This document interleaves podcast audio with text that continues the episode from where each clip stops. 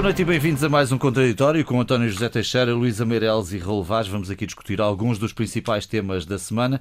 Uma polémica que se instalou com as despesas relativas às Jornadas Mundiais da Juventude e, sobretudo, com os gastos do altar-palco de mais de 4 milhões de euros. Eh, uma polémica que atravessou os últimos dias. Quem paga, quanto paga e quem sabia desta previsão de despesa foram, eh, foram discutidos ao longo desta semana. Uma polémica em que se envolveu até o próprio Presidente da República.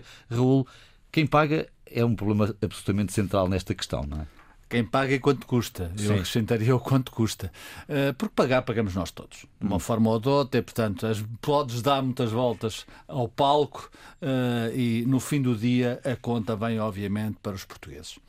Estamos num Estado laico, eu quero começar por aí. Uh, e, portanto, esta, esta, estes vasos comunicantes, que são históricos, quer dizer, é evidente que eu também reconheço que uh, eh, 80%, julgo eu, dos, dos, portugueses são católicos. E isso, obviamente, tem peso numa sociedade, mesmo num Estado laico. Mas é evidente que estas contas que foram feitas uh, e que começam a ser conhecidas, e há sempre um detalhe, o detalhe está sempre no diabo. Uh, se não houvesse o, o palco. Uh, o palco, o altar palco, uh, que vai custar 5 milhões, que vai ter uh, alberga duas mil pessoas, estou a dizer pelo que vi ontem, uhum. dessas duas mil pessoas, mil são bispos. Uh, eu acho que é bispo demais. Uh, eu acho que a hierarquia da Igreja Católica uh, não é dois também, não é dois também. Nós, aliás,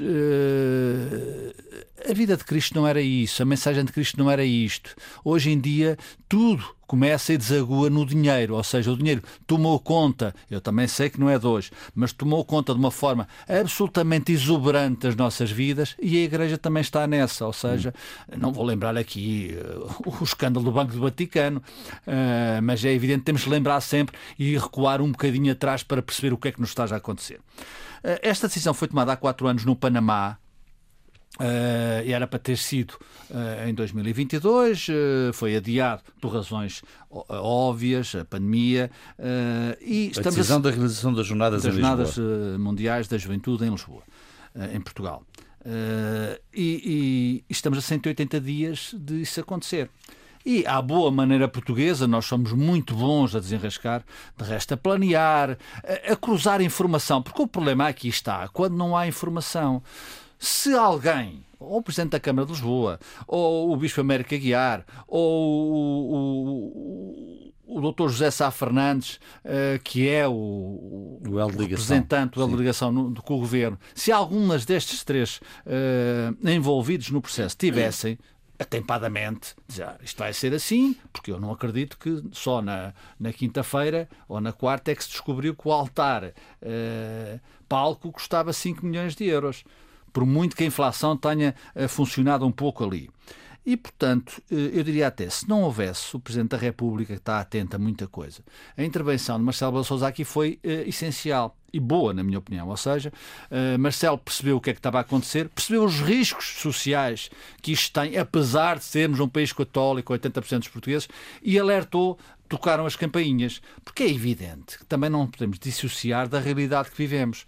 Nós uh, estamos numa, numa altura muito difícil eh, muito difícil. Há 2 milhões de portugueses que estão muito atrapalhados com a sua vida uh, e com pôr a comida na mesa e educar os filhos e sair de casa para trabalhar. Portanto, isto não é compaginável uma palavra que eu não gosto, mas uhum.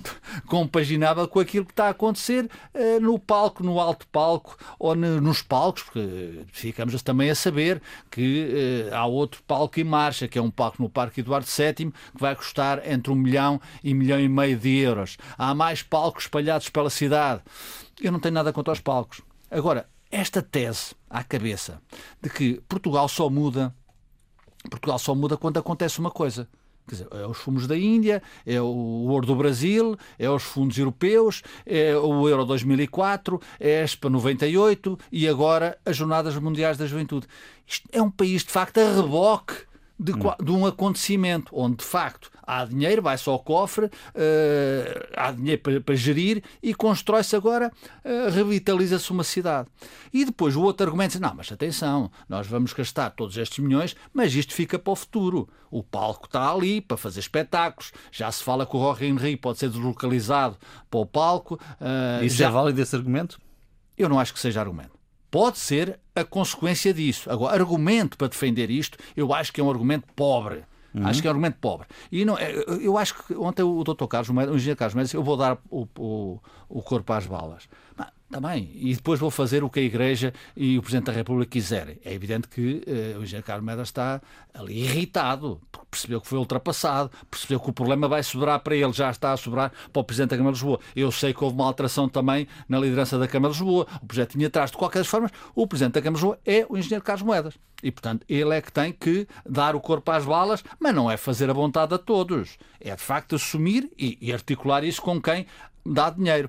Uh, tu dizias, se era argumento, eu acho que não é. Aliás, um promotor ontem, Álvaro Covões, já veio também dizer: é pá, aquilo é ótimo. Portanto, ou seja, tudo em Portugal é para ganhar dinheiro. Hum. Uh, a fé, os jovens católicos, uh, isso enfim, é, é, bom para Portugal. É que eles venham. É um milhão de pessoas. É bom para a economia de Lisboa. É bom para a economia de Lisboa. É, é bom. Agora, não chega como argumento.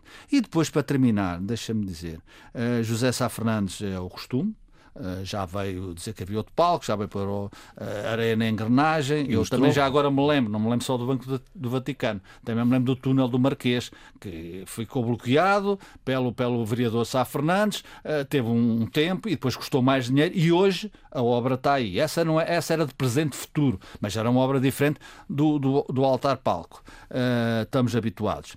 E depois o Bispo América Guiar, que sinceramente eh, é um homem ambicioso, vê-se, eh, o padre América da Renascença, está, eh, está a fazer o tirocínio e a levar Dom Manuel Clemente até, até ao altar.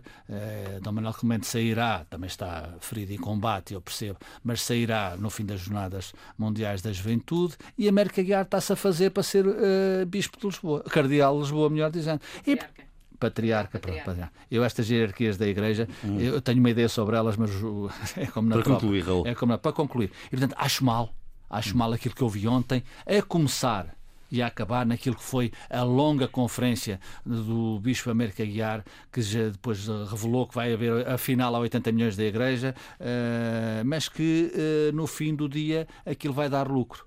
Jesus não fez essa mensagem. Luísa, como é que olhas para aquilo que foi dito ao longo destes últimos dias Sim. e para esta divisão de despesas? A pobreza e a riqueza e a ostentação da Igreja sempre foram muito divis divisivo no espaço cristão e deu origem a muitas, muitas mortes uhum. ao, longo da, ao longo da história. Mas não é este o caso, graças a Deus.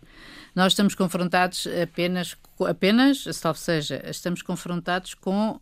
Uh, com uma preocupação muito legítima de, de, enfim, das, das pessoas uh, e, e, do povo português uh, perante aquilo que parece um, um resultado pouco transparente uh, e de, uma, de, uma, de um evento que eu penso que ninguém põe em causa e toda a gente saúda, porque será bom para todos em termos até financeiros, e económicos, uh, mas o custo não sei se não uh, sobreleva efetivamente o, o, a iniciativa. Essa, essa, essa vantagem. Mas a verdade é que havia algumas pessoas, para não dizer muitas pessoas, que sabiam destes custos, ou seja, que não acham que eles sejam fora daquilo que é razoável. Bem, eu acho que um altar-palco por 5,4 milhões de euros é uma barbaridade. Uh, sobretudo porque uh, calma, eu não sou técnica de engenharia nem arquiteta. O que eu acho que é uma barbaridade, o custo em si de um altar que servirá depois para palco, eventualmente de outros eventos. Uhum. E a gente, nós, nós, nós sabemos que uh, uh, quando, uh, ao contrário do que, por exemplo, foi feito com, as, com, com a Jornada Mundial da Juventude em Madrid ou mesmo em Paris, noutros sítios, não houve espaços novos. Aqui juntou-se uh, uma coisa e outra, não é? Como se costuma dizer, juntou-se a... Útil ao agradável. Útil à vontade ou com a vontade de comer, não é? E a, que é, vai haver um evento novo e, ao mesmo tempo, também se vai dinamizar e criar um, e revitalizar um espaço novo, que era o espaço do Parque Tejo, e foi essa oportunidade que tanto a Câmara de, de, de Oeiras, como, de Oeiras, perdão, Lisboa como a Câmara de Lisboa e Louros viram na altura. E, portanto, resolveram juntar. Isso saber-se-ia já custaria bastante. Nós sabemos que ao todo é só mais ou menos 90 milhões, entre o que dá o Governo e as câmaras, é, é, mais, é, é, mais ou menos esse o preço. Uh, é uma coisa um bocadinho como a Expo, não é? Nós até hoje não sabemos uh, quanto é que foi a derrapagem da Expo, mas foi seguramente muito, muito grande. Uhum. Eu, por acaso, não tenho nada dessa ideia. Acho que, de, feitas as contas, a Expo, acho que foi um bom negócio. Não, não foi. Não, com tudo o que não, se fez em, cima da Expo. depois disso, claro. não, mas em termos claro. do que um bom claro. negócio. Mas uma coisa é fazeres a Expo tal como ela estava prevista e o que ela depois resultou. Em termos daquilo do orçamento, terrenos, é o que eu o que ali se construiu, até demais. Mas eu, exatamente, exatamente, exatamente o tanto, tanto quanto eu percebi, as contas, da Expo, as contas da Expo eram, já eram 600 milhões de euros à época. Sim, sim, a Luísa tem razão. Não sei, milhões, se deu, não sei se deu lucro ou prejuízo, mas que as contas não bateram certo, é verdade. As contas não bateram certo. Não, nos desviamos da. Se nós depois vamos aproveitar este espaço e se isso ficar revitalizado, etc, etc, tudo bem. A questão não está aí. A questão, da, a questão está num só palco custar 5 milhões, ao qual se vai acrescer mais 4 palcos Uh, o do Eduardo VII, do Terreiro do Passo, da Bela Vista e do Alameda Dom Afonso Henriques.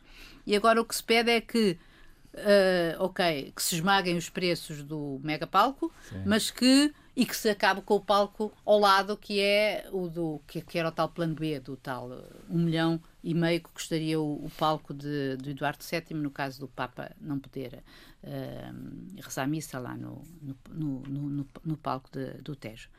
Um, ora, eu acho normal que haja custos, acho normal que haja retorno, aliás, é desejável que haja retorno, mas acho que um, um só palco para o qual eu vejo grande. Um, daquelas dimensões e, de, e, daquela maneira. Não sei se aquilo servirá só para fazer grandes eventos, eventos com um milhão de pessoas em, em Lisboa, acho. Não são recorrentes. Não, não é? são recorrentes, nem, nem parece que tenham, que, que tenham acontecido uh, tirando este agora, que na verdade vai marcar o ano e muitos anos, com certeza. Portanto, no fundo, acho que houve aqui muito falta, muita falta de transparência. Acho muito bem que, que, que a Igreja venha dar contas e prestar contas, porque afinal, finalmente os dinheiros da Igreja, que são os, os 80 milhões, mais 80 milhões previstos, também vêm de, dos peregrinos, não é? São os peregrinos que vão financiar também todo este dinheiro da Igreja, não é? Um, por isso, no fundo, se, isto, se todo isto, um, e todo, isto, no fundo, é, é o mal-estar da sociedade portuguesa atual, um, que também afeta aqui a, a, a Igreja, uh, ou este caso, um, se tudo isto redundar numa relativização destes custos e se, uh, e se as coisas forem melhor orientadas e escrutinadas e transparentes, acho que ganhamos todos. Hum. António, como é que olhas para este problema? Uh Apetece-me ser um bocadinho politicamente incorreto, não para defender Força. tudo o que assistimos, mas para dizer o seguinte: há quatro anos, quando esta, este empreendimento, esta candidatura, porque houve uma candidatura, uhum. isto não surgiu porque no Panamá alguém se lembrou disso, não, isto era Lisboa bom, era é ser em Lisboa.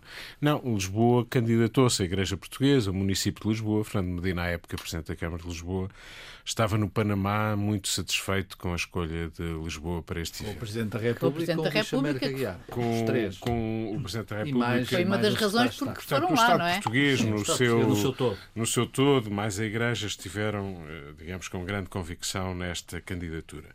Há quatro anos, esta questão dos números não se colocava propriamente como hoje se coloca. Nós hoje discutimos 100 mil euros ou 500 mil euros de indemnização euros, que agora, é, é aí bem um, exatamente. um desassossego. Portanto, nós hoje temos um olhar sobre os números, do modo geral, da sociedade portuguesa, de grande indignação quando notamos que, porventura, os números podem ser excessivos e para aquilo que são as nossas possibilidades, para usar um bocado o discurso habitual sobre as nossas possibilidades, estamos a viver acima, acima das nossas possibilidades, porventura a aparência de tudo isto é essa.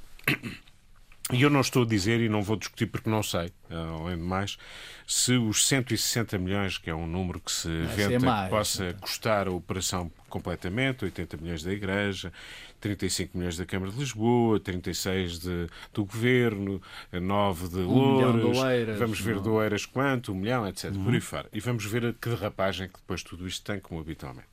Mas eh, eu não sei se, vamos imaginar que o número global é 160 milhões e que o altar, uh, o altar barra palco uh, custará cerca de 5 milhões à volta disso. Estes números parecem excessivos no primeiro olhar. Podem não ser excessivos no, no seu todo, admitindo que são estes os números, tendo em conta o evento em si que aqui está, que provavelmente é o maior evento alguma vez realizado em Portugal. Eh, eu digo maior evento numa semana, isto é de 1 a 6 de agosto. Eh, se aqui se reunir um milhão e meio de pessoas, como se prevê, não sei se vai ser um milhão e meio, não faço ideia, nem, consigo antecipar, eh, e tendo em conta ainda uma certa incerteza nos eventos que dentro deste programa vão acontecer, se o Papa vai a Fátima, se há aqui outros encontros de Estado e outras cerimónias, e onde é que vão ser as cerimónias e que palcos são necessários. Mas esta é uma operação, obviamente, de uma enorme complexidade e uma, de uma enorme envergadura. Eh, o Estado português, por exemplo, dá uh, anualmente, isto não é de uma só vez, é anualmente dá 11 milhões de euros à Web Summit. E eu vejo críticas a dizer, mas porquê havemos de subsidiar este senhor para fazer anualmente, sem se construir nada, não há nenhum palco que tenha uhum. sido construído. Uh, isto é ocupar é instalações. É no Altice Arena. É no Altice Arena, mais os pavilhões ali da, da FIL, na Expo, e portanto nada se constrói especificamente, tanto quanto julgo em termos de infraestrutura, para fazer isto. Vale a pena a operação? O que dizem vale a pena. Não tenho a certeza absoluta, mas o que dizem, o retorno desta operação vale a pena. Bom, a religião, em regra, não funciona pelo negócio, sendo certo que a religião e o negócio não são necessariamente incompatíveis. E, portanto, já vimos que, à sombra também deste evento, haverá também os seus negócios, sejam na construção, sejam na exploração, eh, seja o que for. Uhum. A eh, utilização de mão de obra. Portanto, há aqui muitas contas que vão poder fazer-se. Eu, a primeira questão que levanto não é os números nem do altar, porque eu já ouvi explicações técnicas que eu, que não sou engenheiro, até me podem convencer. Desde logo, recuperação de toda aquela área, do parque que fica para a cidade. Eh, e se o, naquela ideia do palco altar eh, estão três coisas: as fundações, o palco propriamente dito e a dita pala. E há aqui três componentes que têm um custo, ou que me dizem, ou que não ouvimos dizer, melhor, Uh, o custo da Paula é que será aqui, digamos, o grande é custo nesta história.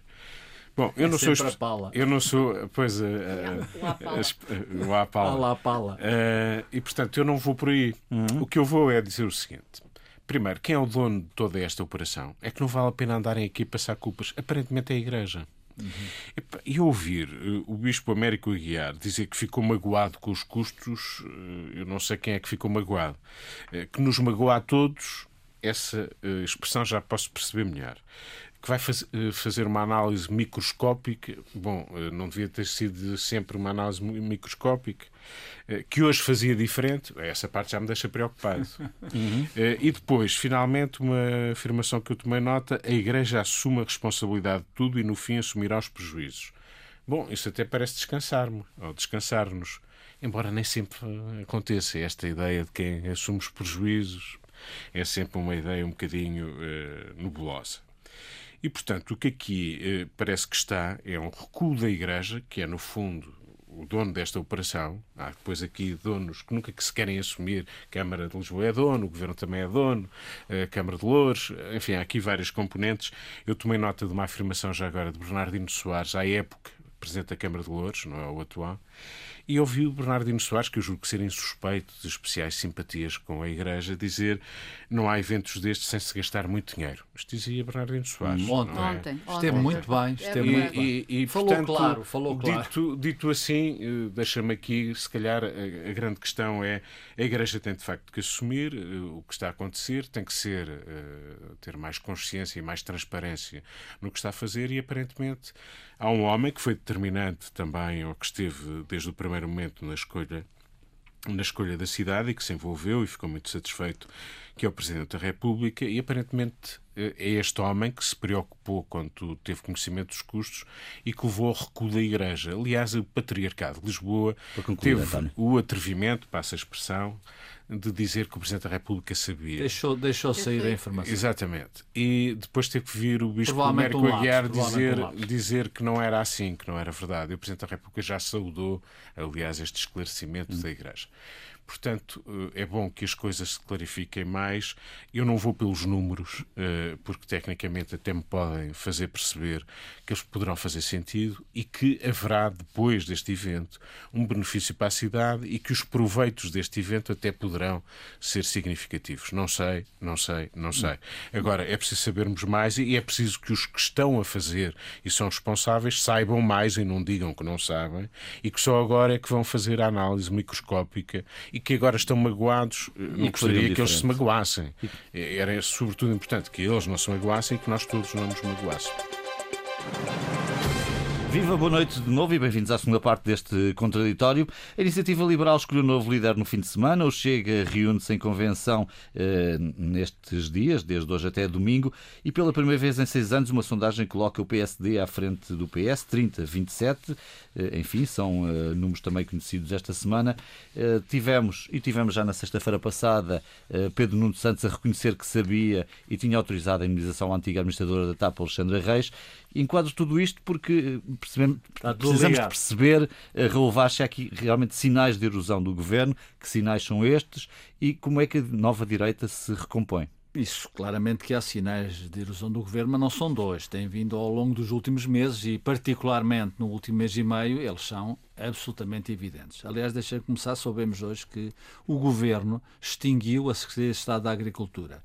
Uh, todos nós conhecemos o filme, Carla Alves, que, que era fundamental uh, na argumentação da Ministra da Agricultura, porque conhecia muito bem a região, tinha uma grande ligação aos agricultores e àquela, àquela, àquele universo. E, portanto, já não vai haver a Secretaria de Estado da Agricultura. Eu não sei se houve alguém que não passou nas cruzinhas uhum. e até se calhar ninguém quis responder às cruzinhas. Portanto, isso também é um sinal de erosão do governo. Eu já aqui o disse, eu acho que a iniciativa do Primeiro-Ministro António Costa com aquele inquérito tem um efeito bumerangue. Não estou a dizer que este seja já um exemplo disso. Agora, é evidente que há, uh, e o Presidente da República recentemente disse, e não disse por acaso, que se António Costa sair, numa qualquer circunstância, aliás, fez saber que se o Ministro das Finanças caísse, o Governo caía, mas isso fez saber. Uh, agora, disse claramente se o Primeiro-Ministro sair, é evidente que há eleições, aliás, uh, reavivando o discurso de posse do, do, deste Governo. Uh, a direita, claro que não fica indiferente a isto, não pode ficar indiferente a isto. Uh, em relação à Convenção da Iniciativa Liberal, eu fiquei muito mal surpreendido. Ou seja, porquê? Porque há, 8, há 10 meses a Iniciativa Liberal passou de um deputado para oito deputados. Eh, já é surpreendente uh, a saída de João Contrido Figueiredo, que era a cara, foi a cara daquela, daquela vitória, daquele resultado uh, positivo. Saiu e provavelmente também saiu porque uh, está farto daquilo. Aliás, o saco de gatos que, que, conhecemos no, no, no, no, último fim de semana está ali e permanece. Uhum. Ou seja, agora vamos ver se eles se entendem e provavelmente entendem-se até João Contrido Figueiredo ser cabeça de lista às eleições europeias, tem possibilidade de ter um bom, um um bom resultado e vamos vivendo assim. Agora, claro que houve muita gente que disse esta é a iniciativa liberal. Este é um partido que tem cinco anos. Cinco anos. Isto acontece quando sucede a um, a um, a um líder eh, forte. Eh, hum. forte, claro, e João Coutinho Figueiredo. Cinco anos, há dez meses, passado um para oito deputados, é preciso que eles se entendam. Uh, a questão de hoje, deste fim de semana, a ver o Congresso, é Congresso, não é? Convenção. Da, Convenção. Convenção também, também. Da, do Chega, isso já faz parte do filme, quer dizer, o, o, doutor André Ventura regularmente reúne a tropa para dizer quem manda aqui sou eu e, portanto, não tenham qualquer leviandade de, de fazer disto uma democracia interna ou qualquer coisa do género, porque ali não há democracia interna.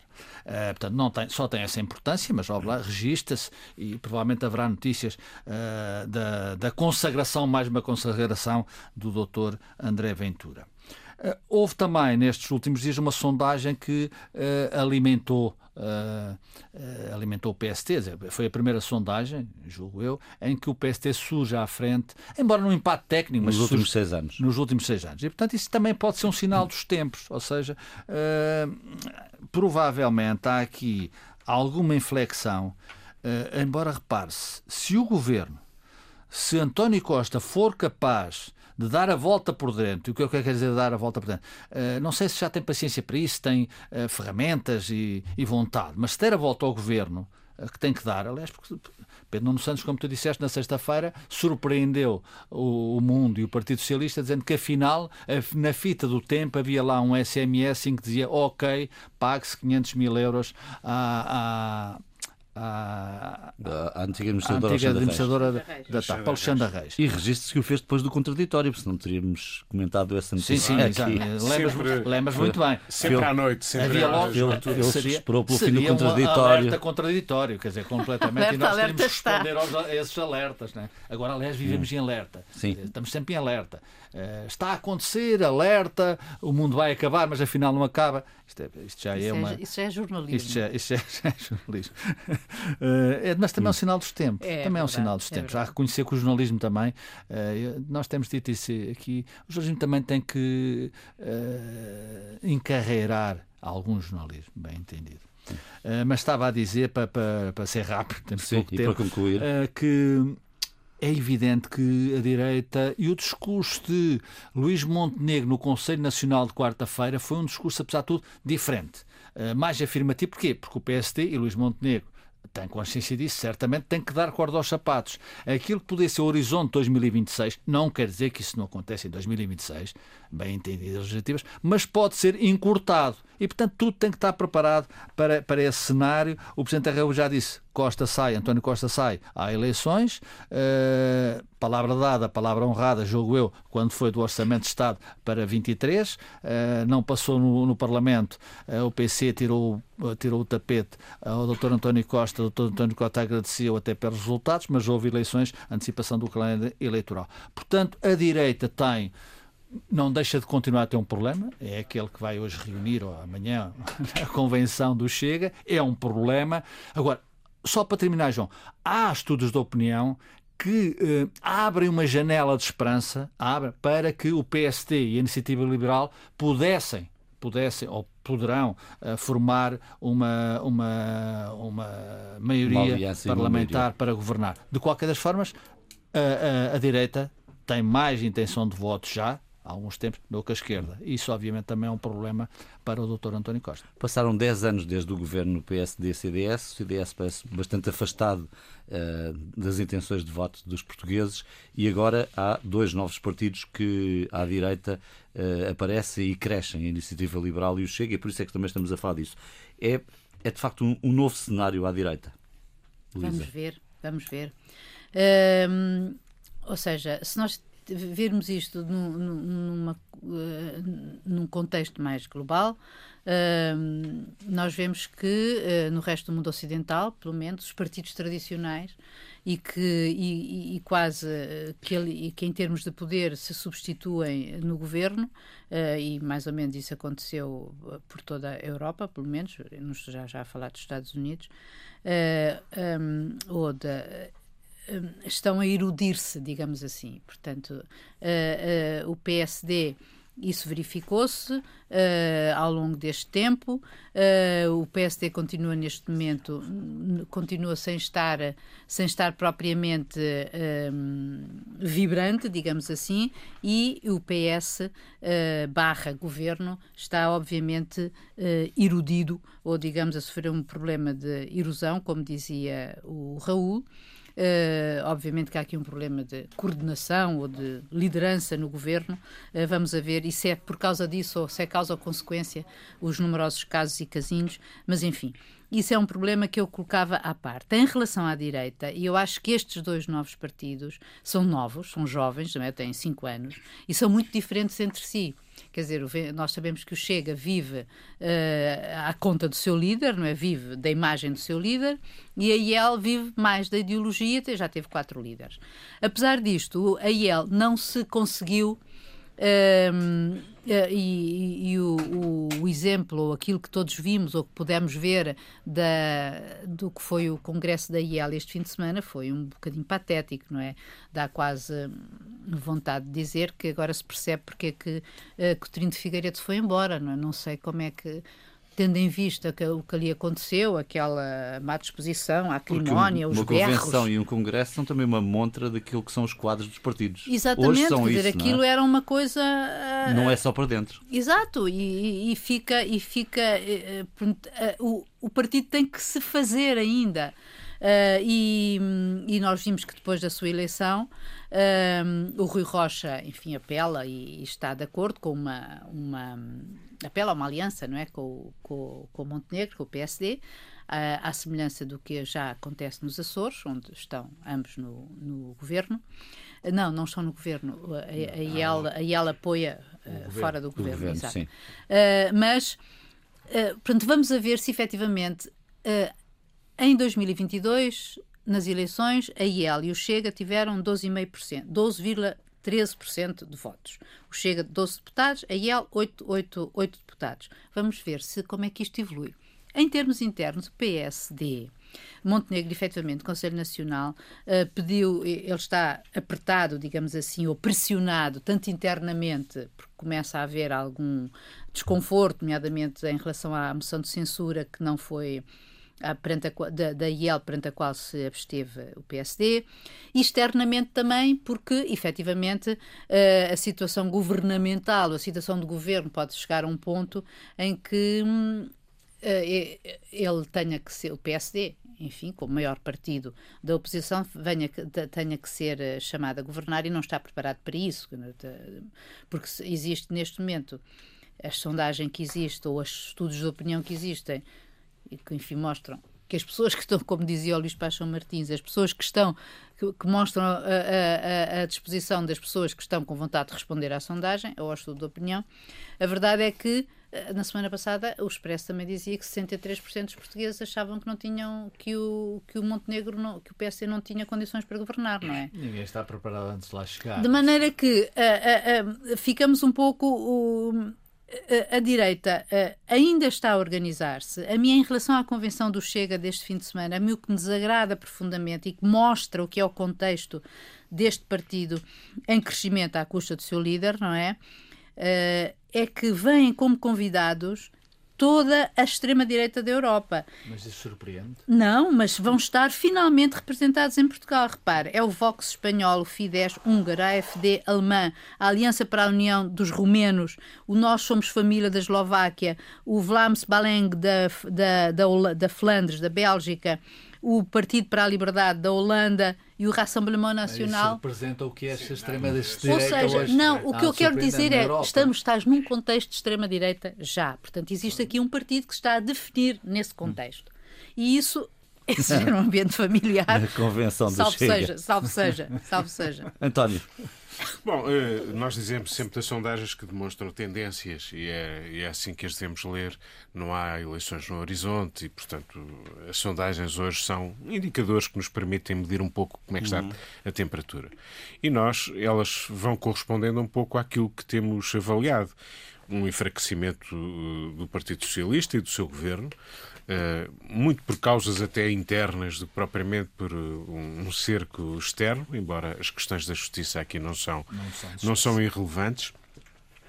Eh, e uma oposição ou oposições que estão ainda aquém da organização e da, e da alternativa que precisam de construir. E por isso o Presidente da República, que neste contexto de maioria absoluta se diria que o seu papel era decorativo, ele não tem sido nada decorativo, eh, vai sendo cada vez mais relevante, seja para equilibrar o sistema, eh, seja para chamar a atenção do governo e das oposições, e as últimas declarações dele desta semana eh, são claras: que o governo governe e governe melhor e que a oposição seja cada vez mais contundente. A síntese da sua intervenção é esta, isto diz bastante.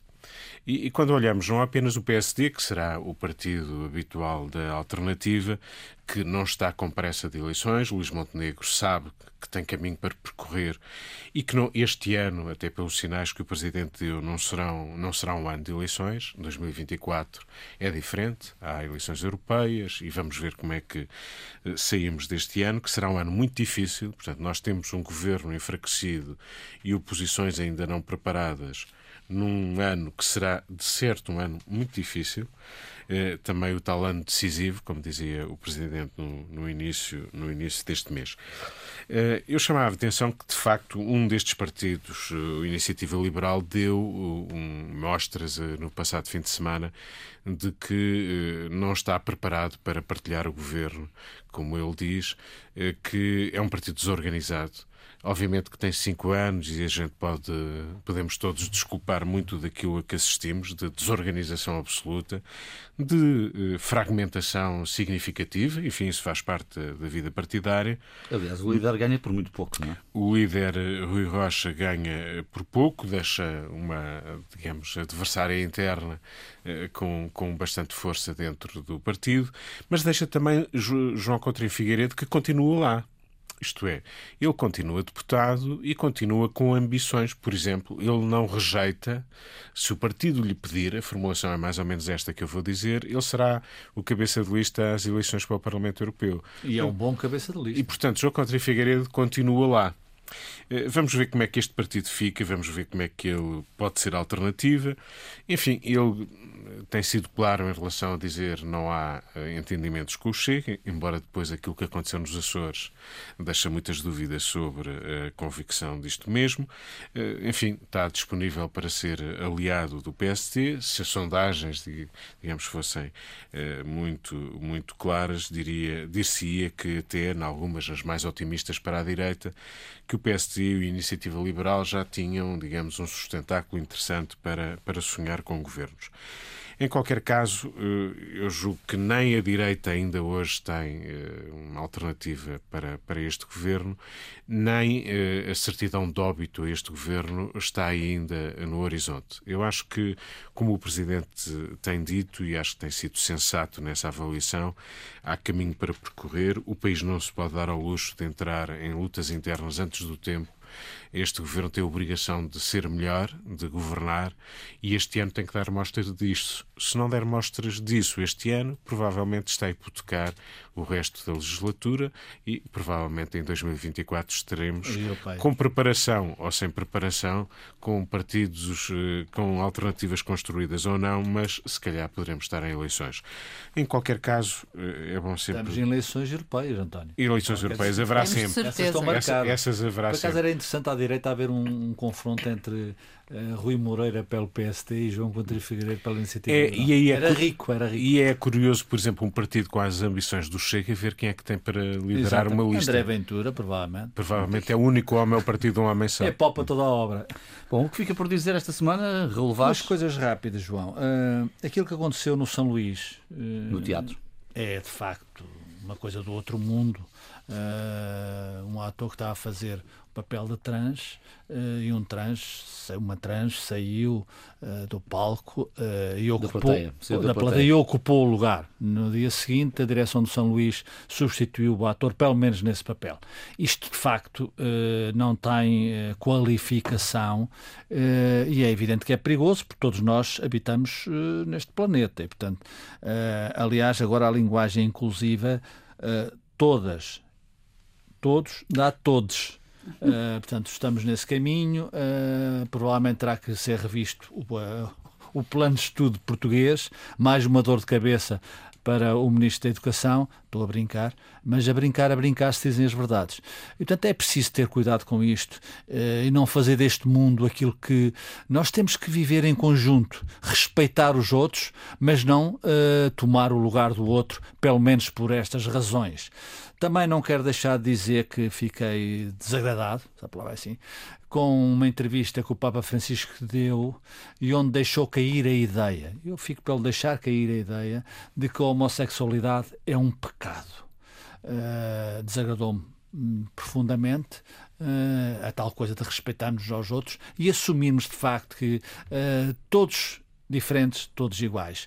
E a ideia de que a homossexualidade, se isso habita na hierarquia da, da Igreja Católica, eh, comecem pela sua casa, eh, porque de facto também eh, há homens ali que são homens e que obviamente vivem e têm as suas tendências absolutamente respeitáveis. É preciso assumirmos todos aquilo que somos e o que é que estamos aqui a fazer, respeitando obviamente o outro. Luísa Meiraz, o que fica por dizer?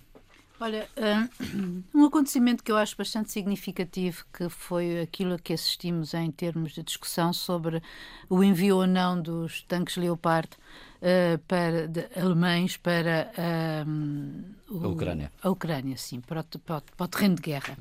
Uh, porque este é um tema que, hum, que invoca e evoca e pode, uh, muitas, muitas coisas e tem envolvida uh, em si muitas componentes. E hum, à primeira à, partida logo se, se, se efetivamente isto representa uma escalada da guerra ou até onde é que ela vai conseguir. Uh, depois, por outro lado, isto representa também não só apenas os, uh, o envio ou a decisão finalmente de Scholz, o chanceler alemão, do envio deste, de permitir o envio e decidir enviar ele, uh, a Alemanha, ela própria, 14 carros de combate. Um, para, para a Alemanha, para a Ucrânia, perdão. Uh, o que é que isto significa em termos europeus e o que é que isto significa em termos de soberania nacional e, dos, e, de, e, de, e das próprias capacidades militares de cada país da NATO e, em particular, dos países europeus da NATO e de Portugal até. Um, e eu acho que isto, até agora, uh, uh, na, na Ucrânia combate-se com 80% do, do, do material, um material obsoleto, o material da guerra, é o material tempo de, de, dos anos 80 e soviético, não é? Agora não, isto é material moderno e mais sofisticado. E por trás da preocupação de Schultz, que também tem uma coligação dividida em torno deste assunto, uh, de e eu estou de acordo que ele tenha, que ele não queira que, a, que ele não queira que a Alemanha apareça sozinha a, a, com estes uh, com esta iniciativa, com, sim. com, este, com, com esta este, entrega, com este equipamento, porque isto é recordar de certa maneira os, os para, para os russos pode ser aproveitado como tal de ser uh, de, de haver tanques alemães na, em território ucraniano. é também uma questão económica, porque se a Polónia enviar os seus tanques Leopard, vai ter que comprar com certeza Abrams americanos americanos e garante que o preço dessa encomenda para a Polónia vai ser para os Estados Unidos muito maior que os 23 milhões de dólares que os Estados Unidos já deram à, à, à Ucrânia para, de, de, de, de ajuda. A gente, 23 mil. Sim, 23 mil milhões, sim. Portanto, tudo isto é, é, anda tudo ligado. É uma recirculação. E em Portugal, já agora, deixa-me só fazer esta nota, é que se nós formos fornecer leopardos, nós, estamos, nós não temos nem tão pouco uh, um esquadrão constituído de, de, de, de, de tanques. De, tanques. É uma maneira que se usa. Sim. Sim. É... Muito, muito, muito uh, prosaica, que os militares não gostam nada, mas enfim, uh, destes equipamentos militares e que Sim, não... são carros de combate. São carros de combate, mas eh, são do mais moderno que existe, mas uh, Portugal nem tão pouco tem, uh, tem, tem um, uma, um, um esquadrão, esquadrão, completo. E o que acontece em Portugal acontece no resto dos países. Só uma coisa: Espanha vai dar sim, mas vai dar o seu material obsoleto. Uhum. E quem vai pagar isso vai ser a União Europeia. Uhum. António, o que fica por dizer? É uma coisa, digamos, que nos fará eh, ficar contentes e satisfeitos. Eu fiquei quando soubemos todos a notícia que tínhamos pela primeira vez uma curta-metragem portuguesa nomeada para os Oscars. É a primeira vez que há um filme produzido em Portugal é que seja nomeado para os Oscars. Isso deve ser saudado. É um um cineasta chamado João Gonzalez, e este filme de animação surge uh, nomeado numa altura em que se completam 100 anos do primeiro filme de animação feito em Portugal, na mesma semana, curiosamente. Este primeiro filme chamava-se O Pesadelo de António Maria. Agora foi uma alegria para João Gonzalez e para todos nós. Este filme ainda não tem distribuição portuguesa assegurada, mas pelo que vimos ou pelo que vi, eh, parece um filme muito original e muito bonito. Portanto, saúde, se tira o chapéu um ao João Gonzalez. Uh, no New York Times, exatamente este, este filme, antes dele ser, de resto, uh, nomeado para os Oscars. Ficamos por aqui esta semana. Voltamos na próxima sexta-feira para mais um Contraditório. Até lá, bom fim de semana e boa semana.